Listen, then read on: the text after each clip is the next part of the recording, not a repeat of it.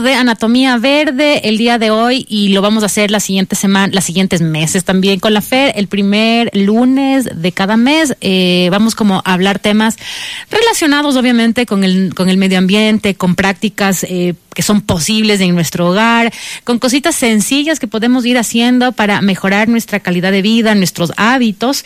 Y eh, hoy va, tenemos algo súper especial justo porque se acaba el año, vienen fiestas de Quito, vienen un montón de cosas y creo que es súper importante ser responsables con el tema. Fer, bienvenida al programa. Hola Dani, ¿cómo estás? Qué gusto estar de vuelta. Sé que el anterior programa yo estuve, eh, tuve un viaje inesperado, eh, pero sé que fue Súper chévere. Muy chévere. Sí, interesante. voy a, voy a decirle a Juan Carlos Palacios, si nos está oyendo, que, que muchísimas gracias porque es una persona que yo le conozco hace tiempos y, es, un, personaje muy interesante. Sí, muy, sí, sí, sí. Además, es súper eh, súper amena la, entrevista y además como que tiene cancha con el micrófono, así que estuvo súper chévere. Buenísimo. Qué bien, mi querida Fer. Ahora se nos acercan las fiestas y creo que es súper importante eh, el tema eh, ambiental en estas Venimos fiestas, ¿no? así, bueno, no, no para todos, pero digamos los quiteños tenemos una, una serie de festividades desde ya Ajá. Em, y, y sí, son momentos súper lindos, momentos en que vamos a pasar en familia, pasamos con los amigos, es una cosa súper interesante, pero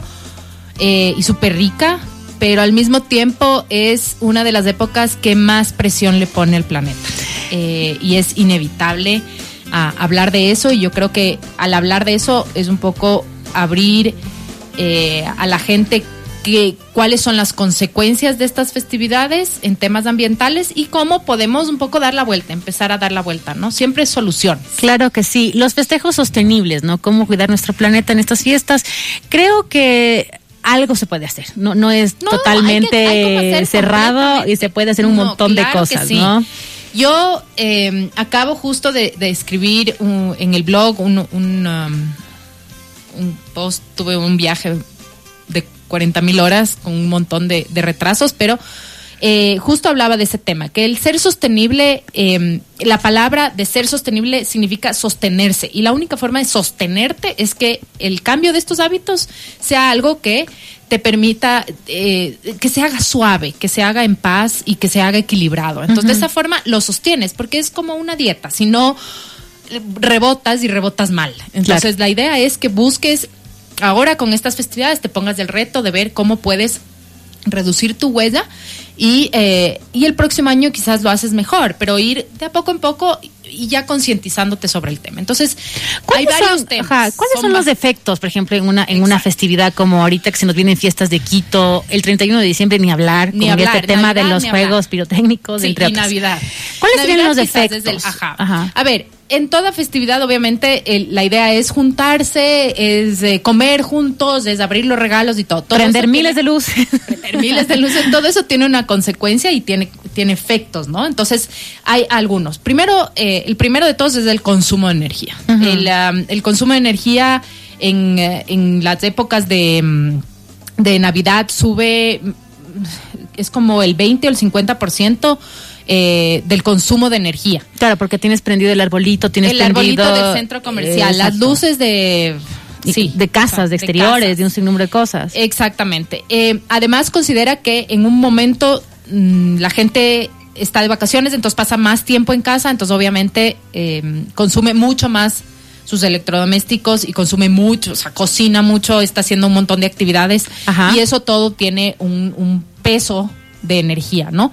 Entonces, em, ya se ha confirmado de que el consumo de energía durante la época de Navidad y Año Nuevo eh, sube a, nivel mundial. Dicen que sube hasta 650 kilos de CO2 por persona, em, que es un... Es, bastante si quieren pensarlo, siempre decimos esto que de los kilos de CO2, pero consideren que es un montón. Claro. Eh, y, uh, y, en las épocas dicen, eh, bueno, esto, esto está registrado, que la NASA eh, en la época de Navidad, eh, los registros de luz son mucho más potentes desde el espacio. Entonces ya imagínense todo lo que se está consumiendo eh, en, En una el- época. Además, estamos hablando de Dos tres semanas, días. claro, bueno, tres, Tres días, sí, en sí. donde es una locura total. Claro.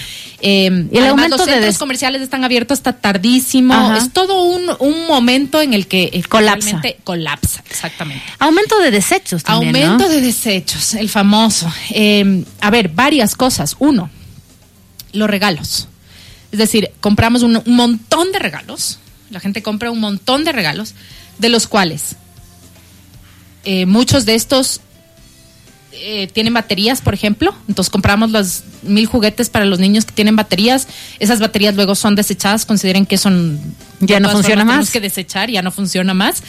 La mayoría de estos son juguetes de plástico que luego se dañan y los desechas. Entonces, y además de todo esto, todo viene forrado En papel, envoltura, es lo en que te iba a bolsas, decir, claro. Y en una cantidad de desechos que, eh, de nuevo, sube eh, un montón. El, el, eh, las familias que celebran la Navidad generan hasta un 30% más de basura en esta temporada. Claro, si además- Ya tenemos un problema este momento de manejo de desechos. En las ciudades, imagínense con un 30% Claro. más. Además, usas más el auto. Exactamente. Eh, también la típica de los juegos artificiales, que también Todo. son. Ahorita, por ejemplo, acá en, en Quito, desde las fiestas de Quito. Ajá. De ahí Navidad, de ahí el Año Nuevo, globos, que la gente sigue utilizando Todo. los globos como Es que es- decoración. ajá. Es que son varias cosas. Bueno, incre- incremento del desecho de alimentos, por ejemplo. Entonces hacen estas mega cenas en donde dices, bueno, vamos a comer un montón, porque claro, son estas festividades, pero Se de eso obviamente la gente no avanza. Entonces se desecha. Ya tenemos un problema de desechos. Lo hemos hablado varias veces en este programa. Ahora, se aumenta ese, esa generación de alimentos y se vota normalmente casi que se vota el 40% de esos alimentos. Claro. Entonces, es una locura cuánto estamos desechando. Igual, de desde nuestra casa, también, por ejemplo, en las reuniones del- laborales, de trabajo, donde hay empresas tan grandes, igual hay un desperdicio de comida. ¿no? Exactamente. Consideren que además siempre hay los regalos, entonces se regala una cantidad de cosas que vienen en un montón de envolturas y esas envolturas eh, solo hagan los cálculos, Claro. yo digo. Es impresionante. Eh, lo que tú decías, todo lo que son juegos artificiales, los famosos globos del deseo, que son Ah, que se van al cielo. No se van al cielo, amigos. Un rato. no se van al cielo y, Y luego eso es- caen en el eso mar. es súper problemático Sí. en lugares como, por ejemplo, que, bueno, en casi todas las ciudades del, del Ecuador, que son ciudades que están muy cerca a, a parques nacionales, a, a lugares, a reservas. Nosotros estamos muy cerca de un montón de reservas. Esos globos lo que hacen es flotar, caer y, y luego pueden provocar incendios, ¿no? Así es. Entonces, eh, además consideren que tienen ahí adentro una cantidad de elementos, metal, que está, son parte de los globos. Y el plástico en sí del Y se queda botado ahí, entonces quedan enganchados en árboles, en cables, hay un montón de problemas alrededor de eso, ¿no? Y no se diga los juegos artificiales, no solamente en temas ambientales, en temas también De los animales, de por animales, ejemplo. pero y sobre todo de, de, por ejemplo, de gente eh, con, con, eh, niños con autismo, hay un montón de, de, de consecuencias de esto, ¿no? Es un, es un tema no solamente ambiental y, y sino también social, ¿no? El tema de los juegos artificiales. Yo creo que hay alternativas, Fer, ¿no? Que, que también es importante Siempre. que la gente eh, se apegue un poco, no porque estamos en esta fecha, hay que hacer, hay que comprar, hay que eh, llenarnos de los globos o, o- o estos globos que de- del deseo, entre otras cosas. Se puede hacer inter- un intercambio de regalos también entre la familia que te toque una sola persona. Soluciones siempre hay. No Eso envolver en el Ajá. papel, por último, Sí. ponerle un lindo lazo ya, por último, pero no el papel, no en funda. eh, o si ya vas a los, a, los, a los centros comerciales, no pidas funda. Ya lleva tus fundas y sabes que vas a ir a comprar Así varias es. cosas, ¿no? Así por es. ejemplo, hay alternativas. Yo creo que aquí es siempre lo que hemos dicho. Cuando uno planifica y organiza eh, eh, las cosas, vas a tener una, una. Primero vas a tener un ahorro de dinero, pero también vas a tener un ahorro de desechos. Siempre lo, lo que se hace a último momento ya dices, bueno, bueno, compro así y hágale rápido el regalo y obviamente todo eso significa un desecho. Claro. O por ejemplo, Entonces- si ya vas a hacer una fiesta todo eh, en botellas eh, de vidrio que Exacto. sean retornables, llevas tus jabas de cola, de wittig, de cerveza, de lo que quieras, Así o sea, no como tú dices al último rato, ya bueno, me compré las 15 botellas de plástico en el supermercado. Cuando tienes las vasos, jabas. Ya no importa porque no quiero lavar. Todos esos no quiero, mm, dejemos ahí. Lo que estás haciendo es simplemente moviendo eso a la, a, a la presión ambiental, ¿no? O sea, no existe el allá. En temas de, de, de consumo, uno tiene que entender eso. Ese allá de nosotros. le votó allá, eso está aquí al lado en el río. Entonces, eso hay que ser muy, muy consciente con las consecuencias de nuestras acciones, sobre todo en momentos de festividades, sobre todo porque estamos estresados y queremos hacer todo muy rápido. Claro. Entonces, Compra local también es chévere, todo. ¿no? Entonces hay varias cosas. Uno, consumo de energía. ¿Cómo, ¿Cómo bajamos eso? Lo que acabamos de decir. El mayor consumo está en los hogares. Entonces, ¿qué hacemos? Traten de que el árbol no esté prendido todo el tiempo. Si quieren prender o si tienen acceso, lo mejor es que tengan luces LED para eso. Y mejor aún que no tengan luces los árboles. Porque realmente no. Claro. O por último, como dices, un ratito en la se va a no- dar cuenta. o Sí. un ratito en la noche te sientas a tomar un cafecito, Exacto. un vinito y luego lo apagas y te vas a dormir. Y lo no apagas, que sí. quede toda la noche toda la noche prendida. No. Todo lo que son las luces de la casa, los jardines recontra decorados con, con las luces prendidas todo el tiempo. Mejor no. Mejor no. Es un, es un tema, eh, incluso eh, es una forma como de evolucionar en, en la estética de la Navidad, si quieren verlo así. Se ve más bonito un lugar que eh, está aprovechado sin tener que estar consumiendo energía. Claro. ¿no? Unas lindas velas dentro de la casa, por velas, ejemplo, cantidad de también, cosas ¿no? que puedes hacer y que no necesariamente tiene que ser un tema de consumo de energía. La otra cuestión que, es, que hablaste y que, y que yo no lo mencioné antes es el consumo del transporte. Ujú. Traten de planificar eh, Sus compras en un solo día. compras en un solo día y la otra cosa es lo que acabas de decir. Hay, hay eh, tendemos a, a creer que el, el amor de este momento se, se entrega con un millón de regalos. No. Primero los niños, las cosas más lindas son las cosas más sencillas. Entonces no necesariamente ese gigante eh, muñeco que le vas a regalar con 40 baterías le va a gustar. Probablemente le va a dejar a un lado y le va a gustar mucho más el envoltorio en el que vino. Así es. Así, así de sencillos y, y- y increíbles son los niños. Entonces, trata de buscar primero productos que sean no de plástico, sino, por ejemplo, para los niños muy chiquitos, productos de madera. Hay unos productos lindísimos, hay unas empresas ecuatorianas muy bonitas que hacen productos de niños, eh, que son hechas en madera, que son realmente, duran mucho más. Y luego puedes donar y siguen, siguen estando en excelente estado. En vez de tener una cosa de plástico que después no sabes qué hacer. Claro. Eh, Igual, otra decía, no hay regales- estas lindas ferias con, con productos nuestros, artesanales, que vas y compras directamente al artesano o directamente a la persona que lo hace y regalas algo diferente que ir a los grandes centros comerciales, las grandes marcas. Sí, no, regales cosas que por regalar. Yo creo que eso es súper importante. El, el mejor regalo que le puedes dar a una persona que le quieres es un regalo consciente. Y si ese regalo significa darle una galleta que tú hiciste, es mucho, mucho más bonito que un regalo gigante y, y- y- y que te cueste un montón. Consideren también su bolsillo. O sea, mm, regalar regalos gigantes y, y que cuestan un montón, nos pasa la factura en enero, ¿no? Nada, nada es gratis. Así que mm, vean si realmente vale la pena. Y necesita. Y necesita. Igual en el tema de la comida, por ejemplo, si vas a hacer una cena, piensa muy bien las cantidades Exacto. y no por Y si comprar tanto, exacto, comprar que tamales, que entrada, que esto, que el postre, la gente no lo come, no, No, no come. consume, Acuérdense de la Navidad pasada y digan, ¿qué me sobró? Ah, la gente no se comió nada de, no sé, la- las papas. Entonces solamente hago el arroz.